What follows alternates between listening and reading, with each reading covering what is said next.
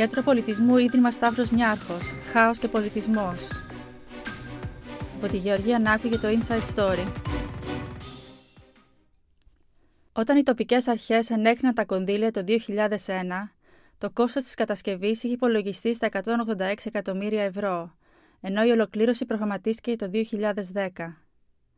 Μέχρι να υπογραφεί η σύμβαση με τον κατασκευαστή το 2006, ο προϋπολογισμός είχε αναθεωρηθεί στα 351,8 εκατομμύρια ευρώ, ενώ το 2013 ο αριθμός αυτός ανήλθε στα 798 εκατομμύρια ευρώ και τα εγγένεια αναβλήθηκαν το 2017. Όταν ο διεθνούς φήμης αρχιτέκτονας ρωτήθηκε από δημοσιογράφους έγκριτου του τοπικού μέσου για την τεράστια διάγκωση του κόστους, εκείνος έριξε τις ευθύνες σε καθυστερήσεις στο σχεδιασμό, διαφωνίες στην υλοποίηση, ακόμα και σε στάσεις εργασίας. Η αφήγηση αυτή παρατίθεται στον επίλογο του βιβλίου Chaos and Culture της Victoria Newhouse, που έχει ως κεντρικό θέμα το σχεδιασμό και την υλοποίηση του Κέντρου Πολιτισμού Ίδρυμα Σταύρος Νιάρχος. Όμως, το συγκεκριμένο κείμενο δεν αναφέρεται στο κέντρο πολιτισμού, αλλά στην Elbphilharmonie του Αμβούργου, ένα από τέσσερα επιλεγμένα παραδείγματα πολιτιστικών project μεγάλης κλίμακας που ξέφυγαν καταστροφικά από τον έλεγχο των δημιουργών και των χρηματοδοτών τους. Η συγγραφέας, διακεκριμένη ιστορικός της αρχιτεκτονικής με πλούσια βιβλιογραφία πάνω στο έργο του Ρέντζο Πιάνο και άλλων σύγχρονων δημιουργών, υπογραμμίζει με αυτόν τον τρόπο το επίτευγμα της κατασκευής του Κέντρου Πολιτισμού Ίδρυμα Σταύρος Νιάρχος. Όσοι δεν έχουν παρακολουθήσει από κοντά τις εξελίξεις, και κυρίως όσοι έχουν συνηθίσει να αναθεματίζουν την ελληνική κουλτούρα της αρπαχτής, της γραφειοκρατίας και του δεν βαριέσαι, θα χαρούν ίσως να μάθουν ότι το Κέντρο Πολιτισμού Ίδρυμα Σταύρος Νιάρχος αποτελεί λαμπρή εξαίρεση όχι μόνο στον εντόπιο κανόνα, αλλά και στα παγκόσμια δεδομένα. Το έργο, που ξεκίνησε με προπολογισμό 550 εκατομμυρίων ευρώ, ολοκληρώθηκε με μόλις λίγους μήνους καθυστέρηση και τελικό κόστος 617 εκατομμυρίων ευρώ, ποσό που περιλαμβάνει έκτατη χρηματοδότηση 10 εκατομμυρίων ευρώ για τη μετακατάσταση των σταγαζόμενων οργανισμών. Η μικρή σχετικά αύξηση του κόστους οφείλεται σε μεγάλο βαθμό στην αύξηση του ΦΠΑ κατά τη διάρκεια της κατασκευής. Και όλα αυτά εν μέσω των χαοτικών συνθήκων της οικονομικής κρίσης στις οποίες αναφέρεται ο τίτλος του βιβλίου. Το βιβλίο αναμένεται να κυκλοφορήσει σύντομα στα ελληνικά από τον εκδοτικό οίκο Μέλισσα και απευθύνεται κυρίως σε εξειδικευμένο κοινό, αρχιτέκτονες, μηχανικούς και στις διοικήσεις κοινοφελών ιδρυμάτων που συνηθίζεται να χρηματοδοτούν παρόμοια έργα. Έχει όμως και ενδιαφέρον για το ευρύ κοινό στην Ελλάδα, γιατί δίνει μια άλλη διάσταση σε ένα έργο που έχει συζητηθεί πολύ. Η αφήγηση καλύπτει την εξέλιξη του σχεδιασμού με λεπτομερή αναφορά στις πρωτοποριακές τεχνικές σχεδιασμού, στις τεχνολογικές λύσεις που αναζητήθηκαν, δοκιμάστηκαν, απορρίφθηκαν ή υιοθετήθηκαν στην πορεία, στα διεθνή πρότυπα και στα επιμέρους στοιχεία της κατασκευής. Διανθίζεται όμως και από ανθρώπινες στιγμές που δίνουν μια πιο προσιτή διάσταση για τους μη ειδικούς, ενώ τη μουσική υπόκριση στο χρονικό της κατασκευής δίνουν η οικονομική κρίση και οι πολιτικές εξελίξεις στην Ελλάδα. Η εικονογράφηση ξεκινάει από τα εθέρια προκαταρκτικά σκίτσα του Ρέντζο Πιάνο και καταλήγει στα εντυπωσιακά πανοραμικά πλάνα του εργοταξίου από το φακό του Γιώργη Γερόλιμπου, όπως αποτυπώνονται και στο λεύκομά του ορθογραφίας. Η προσέγγιση του βιβλίου ξεκινάει από την παρατήρηση ότι έργα τέτοιας κλίμακας και πολυπλοκότητας ενέχουν τεράστια ρίσκα λόγω της ανάμειξης πολλαπλών παραγόντων, κρατικών, ιδιωτικών, τεχνοκρατικών, πολιτιστικών, προσωπικών, που δύσκολα διευθετούνται, καθώς οι αλληλεπιδράσεις συχνά έχουν μόνιμο αντίκτυπο στο χρονοδιάγραμμα, στο κόστος αλλά και στη χρηστικότητα του έργου. Σε κάποιο σημείο η Νιούχας αναρωτιέται, μάλλον με σκοπτική διάθεση, αν ισχύει η ρίση του μεγάλου εγκάρδιου φίλου της και πρωτοπόρου της σύγχρονης αρχιτεκτονικής Φίλιπ Τζόνσον, ότι μεγάλα αρχιτεκτονικά έργα μπορούν να επιτευχθούν μόνο σε συνθήκες δικτατορίας. Το Κέντρο Πολιτισμού Ίδρυμα Σταύρος Νιάρχος, έργο μεγάλης κλίμακας, περιλαμβάνει την κυρίως αίθουσα της Εθνικής Λυρικής Σκηνής με χωρητικότητα 1.400 θέσεων, σχεδόν διπλάσια του Θεάτρου Ολύμπια που στεγαζόταν μέχρι πρόσφατα, το μικρότερο χώρο της πειραματικής εναλλακτικής σκηνής με χωρητικότητα 474 θέσεων, χώρους για πρόβες, τη νέα διευρυμένη Εθνική Βιβλιοθήκη με θέσεις για 2.000 αναγνώστες, επίσης διπλάσια χωρητικότητα από το παλιό αναγνωστήριο του Βαλιάνιου της Πανεπιστημίου και πάρκο 210.000 τετραγωνικών μέτρων. Όταν ξεκίνησε ο σχεδιασμός του έργου το 2006, η Ελλάδα ζούσε τον απόϊχο της επιτυχούς διοργάνωσης των Ολυμπιακών Αγώνων, είχε τον υψηλότερο δίκτυο ανάπτυξης στην Ευρωζώνη και κατά κεφαλήν εισόδημα κοντά στον ευρωπαϊκό μέσο όρο. Λεφτά, φαινομενικά τουλάχιστον, υπήρχαν. Ήδη όμως κάποιοι θεσμοί είχαν παραμεληθεί. Η εθνική λυρική σκηνή είχε συσσωρεύσει χρέη που πλησίαζαν τα 10 εκατομμύρια ευρώ και έψαχνε εναγωνίω χρηματοδότηση για να μεταστεγαστεί σε σύγχρονες εγκαταστάσεις, ενώ η Εθνική Βιβλιοθήκη είχε παγώσει την απόκτηση ξένων τίτλων και την καταχώρηση και το καθαρισμό της υπάρχουσας συλλογής. Εκείνη την εποχή, το Ίδρυμα Σταύρος Νιάρχος έψαχνε για ένα φιλόδοξο νέο έργο στην Ελλάδα. Ο χώρος του παλιού υποδρόμου στο Δέλτα του Φαλήρου, δίπλα ακριβώς σε Ολυμπιακά ακίνητα, είχε τότε μετατραπεί σε άτυπο πάρκινγκ και πίστα για μετα... μεσονύκτιες κόντρες. Συμφωνήθηκε ότι το ελληνικό δημόσιο θα παραχωρούσε το οικόπεδο φιλέτο και το Ίδρυμα Σταύρος Νιάρχος θα χρηματοδοτούσε την κατασκευή πολιτιστικού κέντρου υπερσύγχρονων προδιαγραφών για να στεγάσει την εθνική λυρική σκηνή και την εθνική βιβλιοθήκη. Μετά την ολοκλήρωσή του, το κέντρο θα γινόταν δωρεά στην πολιτεία, η οποία θα είχε πλέον την ευθύνη της λειτουργίας του, όπως και τη χρηματοδότηση της εθνικής λυρικής σκηνής και της εθνικής βιβλιοθήκης. Ο διεθνούς φήμης Ιταλός αρχιτέκτονας Ρέντζο Πιάνο περιγράφει στην Newhouse ένα προφητικό περιστατικό που εκτελήθηκε το 2006 όταν είχε επισκεφτεί την Αθήνα από θαλάσσει, διότι είναι φανατικός ιστιοπλώο. Ξεμπαρκάροντας το φάληρο, μαζί με την οικογένειά του πήρε ένα ταξί για το κέντρο της Αθήνας. Στην Ποσειδόνο, η τροχιά σταμάτησε το ταξί για υπερβολική ταχύτητα, στο σημείο ακριβώς όπου έμελε να αναγερθεί το κέντρο πολιτισμού Ίδρυμα Σταύρος Νιάρχος. Περιμένοντας να ξεμπλέξει, ο αρχιτέκτονος παρατήρησε ότι αν και στεκόταν μερικές δεκάδες μέτρα από τη θάλασσα, το νερό δεν ήταν ορατό πίσω από την άσφαλτο και το τσιμέντο της παραλιακής. Όταν του ανατέθηκε το έργο, βασική του ιδέα ήταν να επανασυνδέσει το χώρο με τη θάλασσα και την Ακρόπολη. Στο υλοποιημένο πια σχέδιο, τα κυρίως κτίρια φωλιάζουν σε ένα τεχνητό λόφο ύψους 32 μέτρων, η κορυφή του οποίου βλέπει από την Ακρόπολη μέχρι τη Σαλαμίνα.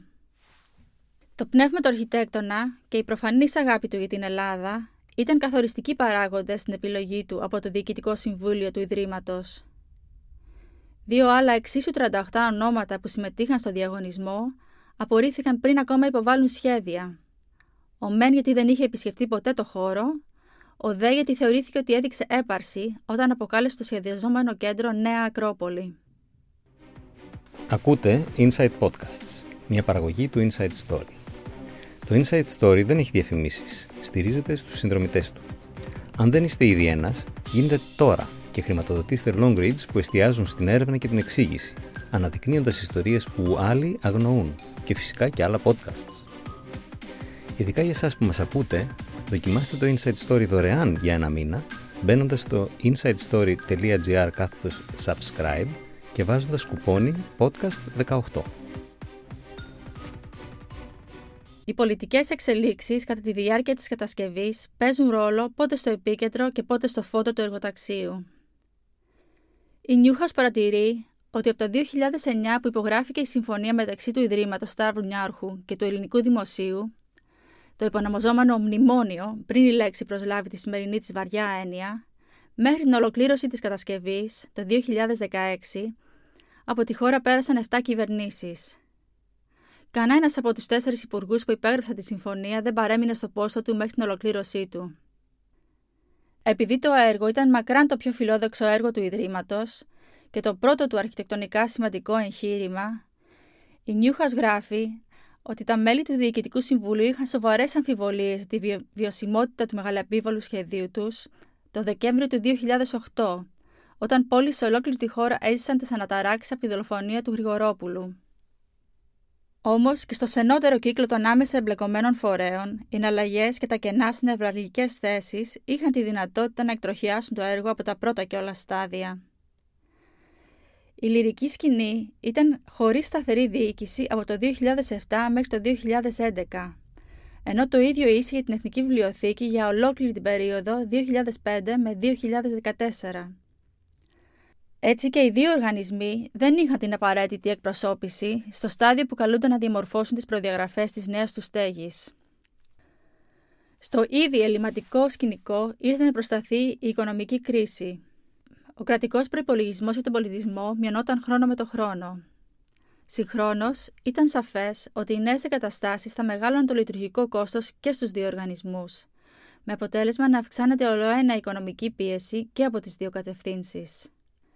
Επί κυβέρνηση Σαμαρά, το Υπουργείο Πολιτισμού είχε εγκρίνει επιχορήγηση 10 εκατομμυρίων ευρώ ετησίως για την εθνική λυρική σκηνή, ήδη μεγάλη περικοπή από τα 24,4 εκατομμύρια ευρώ που είχαν εγκριθεί από την κυβέρνηση Καραμανλή το 2007.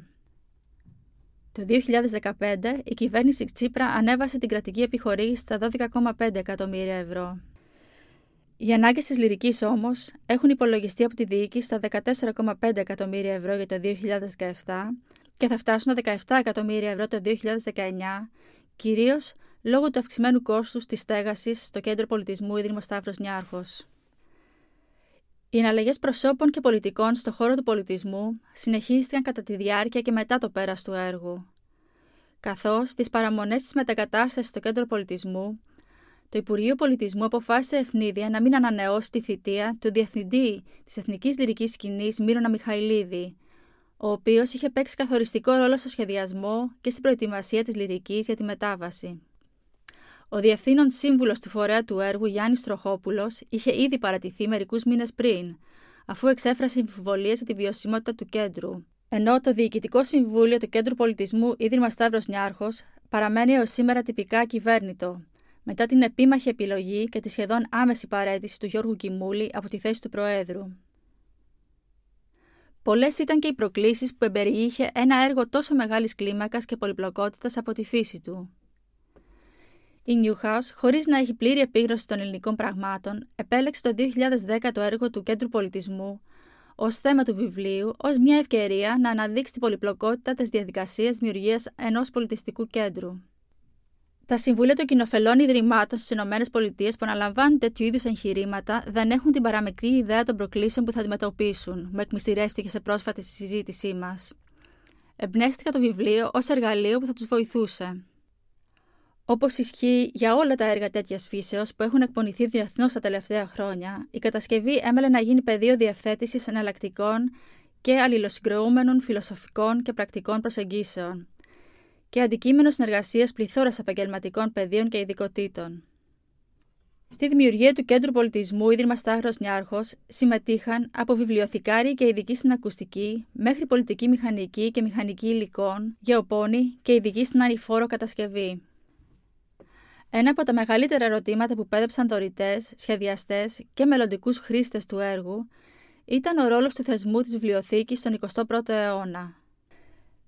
Το θέμα έχει αποδειχτεί διχαστικό σε πολλές περιπτώσεις, όπως παραδείγματος χάρη στο serial της ανακαίνιση της New York Public Library, στο οποίο είχαν εμπλακεί και μέλη του Διοικητικού Συμβουλίου του Ιδρύματος Σταύρος Νιάρχος, στο οποίο γίνεται εκτενής αναφορά στο βιβλίο. Είναι η βιβλιοθήκη μια συλλογή από βιβλία με την κλασική έννοια ή είναι μια διαδραστική ψηφιακή οντότητα και δευτερευόντος χώρος για μελέτη; Από την αρχή, το Ίδρυμα Σταύρος Νιάρχος είχε σκοπό να επεκτείνει το ρόλο της Εθνικής Βιβλιοθήκης από αμυγός ερευνητική υποδομή σε δημόσια δανειστική βιβλιοθήκη, με σκοπό να φέρει πιο κοντά στο βιβλίο το ευρύ κοινό. Όμως και σε αυτή την ιδέα υπήρξαν διάφορες εκδοχές, με αποτέλεσμα να αναπτυχθούν εσωτερικές διαμάχες στο στάδιο του σχεδιασμού, με νικητές και ηττημένου, πληγωμένα εγώ και παράπλευρες απώλειες. Τελικά, επικράτησε το σχετικά βιβλιοκεντρικό όραμα του πιάνο, στο οποίο όμως ενσωματώνονται και πιο διαδραστικά στοιχεία, όπως χώροι για παραστάσεις και παιχνίδια, με στόχο κυρίως την προσέλκυση των μικρών αναγνωστών. Ευτυχώς, το όραμα αυτό συμμεριζόταν και ο νέος Γενικός Διευθυντής της Εθνικής Βιβλιοθήκης, Φίλιππος Τσιμπόγλου, που πήρε τα ενία μόλις το 2014, όταν δηλαδή ο σχεδιασμός είχε σχεδόν ολοκληρωθεί. Σε διαδοχικές συναντεύξεις με την Newhouse, εκφράζει τόσο τον ενθουσιασμό του για τα σπάνια αρχέτυπα που ανακαλύπτει στη συλλογή της Εθνικής Βιβλιοθήκης, όσο και για τις προοπτικές της ψηφιακής τεχνολογίας, ενώ είναι φανερή η αναπτέρωση του ηθικού που βιώνει καθώς βλέπει να φτάνει σε πέρα στο τεράστιο έργο καθαρισμού και καταχώρησης της συλλογής, καθώς πλησιάζει η μέρα της μετακατάστασης. Έργα της κλίμακας και της πολυπλοκότητας του Κέντρου Πολιτισμού Ίδρυμα Σταύρος Νιάρχος είναι από τη φύση τους πολυεθνικά τόσο στη στελέχωσή τους όσο και στην προέλευση των υλικών. Ο υπεύθυνος του εργοταξίου περιέγραψε την εμπειρία της συμμετοχής στο έργο σαν να εργάζεται στον ΟΗΕ. Κομμάτια της κατασκευής συνδυάζουν την υψηλή τεχνολογία με χειροποίητες τεχνικές, το νέο και το παλιό. Για παράδειγμα, η οροφή που καλύπτεται από φωτοβολταϊκά κατασκευάστηκε από ένα απαιτητικό πρωτοποριακό υλικό και αποδείχτηκε το πιο κοστοβόρο κομμάτι του κτηρίου. Στην τελική φάση, εκατοντάδες εργάτες δούλεψαν με τα χέρια τους για να πλέξουν ένα σειρμάτινο ιστό που συγκρατεί τη φωτοβολταϊκή οροφή. Λόγω του υψηλού εργατικού κόστους, το υλικό αυτό δεν έχει χρησιμοποιηθεί ευρέως στην Ευρώπη και γι' αυτό αρχικά θεωρήθηκε παράτολμο για να αποδειχτεί στην πορεία μοναδικό επίτευγμα. Η κοπή και η επεξεργασία του ξύλου, αμερικάνικη κερασιά, που χρησιμοποιήθηκε την εσωτερική επένδυση της κυρίως αίθουσας της λυρικής, έγινε εξ ολοκλήρου σε υπερσύγχρονο ελληνικό εργαστήριο με τεχνικές λέιζερ. Το έργο απασχόλησε συνολικά 15.140 άτομα. Η Νιούχας αναγνωρίζει ότι μέσα στην ατυχία τους οι κατασκευαστές του κέντρου πολιτισμού στάθηκαν τυχεροί, καθώς η οικονομική κρίση και η ύφεση στο κατασκευαστικό τομέα τους έδωσε πρόσβαση σε εξαιρετικό ανθρώπινο δυναμικό. Επειδή ήταν το μοναδικό έργο τέτοιας κλίμακας στην πρωτεύουσα, το Ίδρυμα Σταύρος Νιάρχος είχε την πρώτη επιλογή σε πρωτοκλασσά τους εργολάβους και εργαζομένους. Το βιβλίο πάντως δεν ερευνά κατά πόσο η ανεπαξία ανταγωνισμού βοήθησε και στη συγκράτηση του κόστους. Στο ερώτημα λοιπόν του Φίλιπ Τζόνσον αν η απολυταρχική επιβολή είναι απαραίτητη προϋπόθεση για να δημιουργηθούν μεγάλα έργα, η Newhouse απαντά ξεκάθαρα όχι. Επισημαίνει ότι η διαδικασία που ακολούθησε το Ίδρυμα Σταύρος Νιάρχος ήταν πρωτοφανής στα ελληνικά χρονικά, από άποψη διαφάνειας.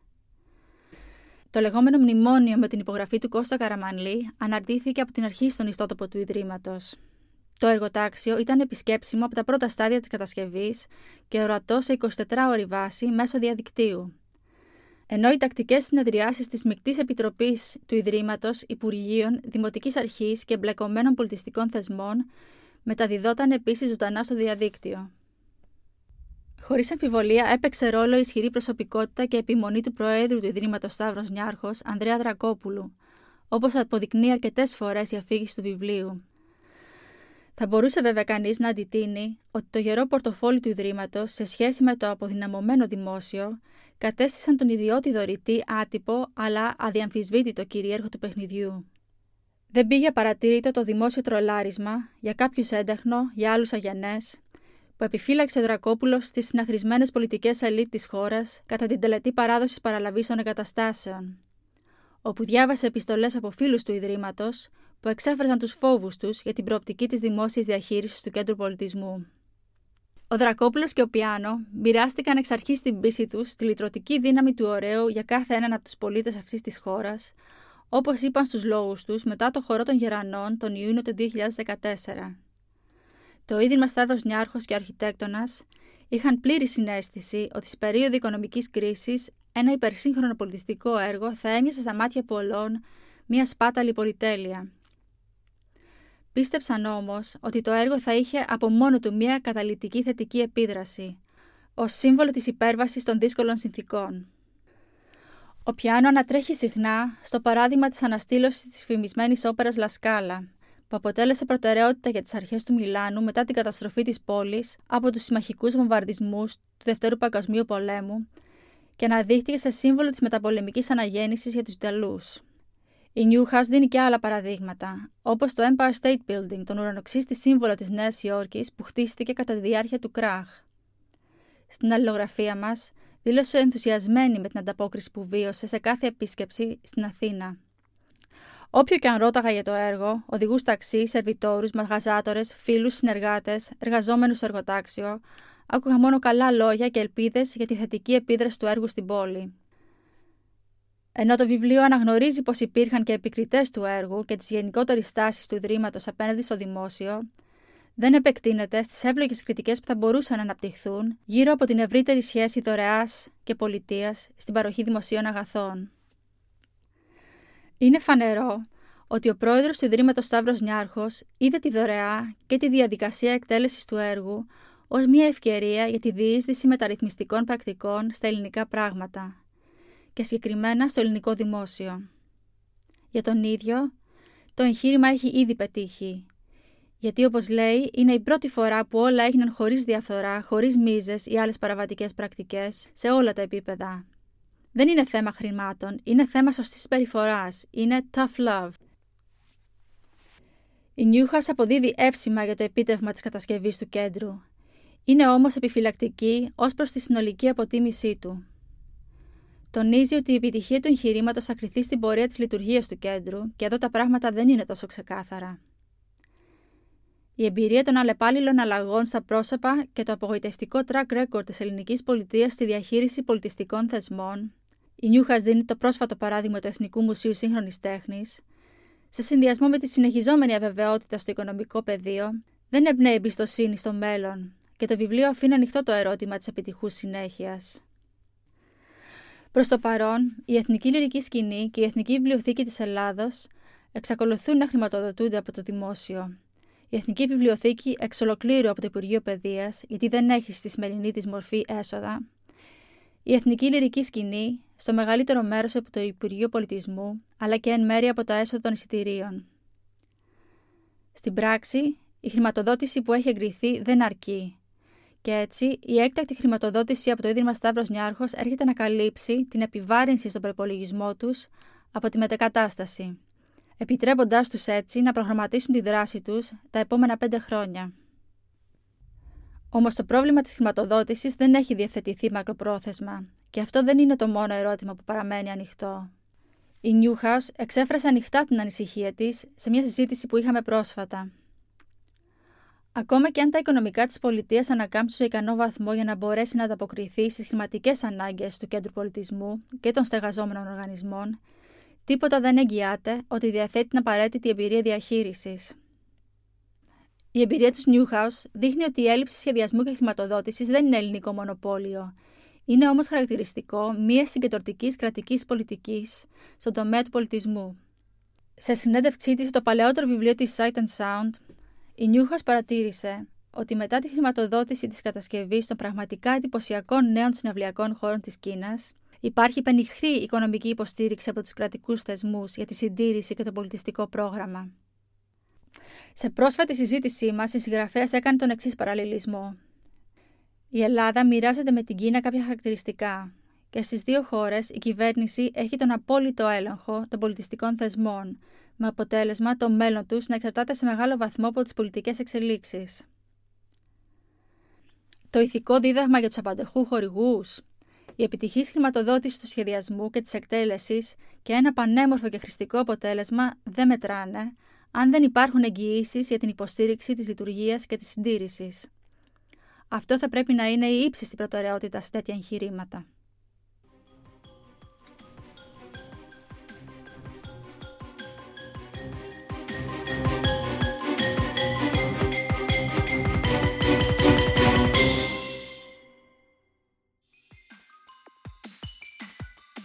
Ήταν ένα Inside Podcast, μια παραγωγή του Inside Story. Ευχαριστούμε που μας ακούσατε. Μπείτε στο insidestory.gr για περισσότερα.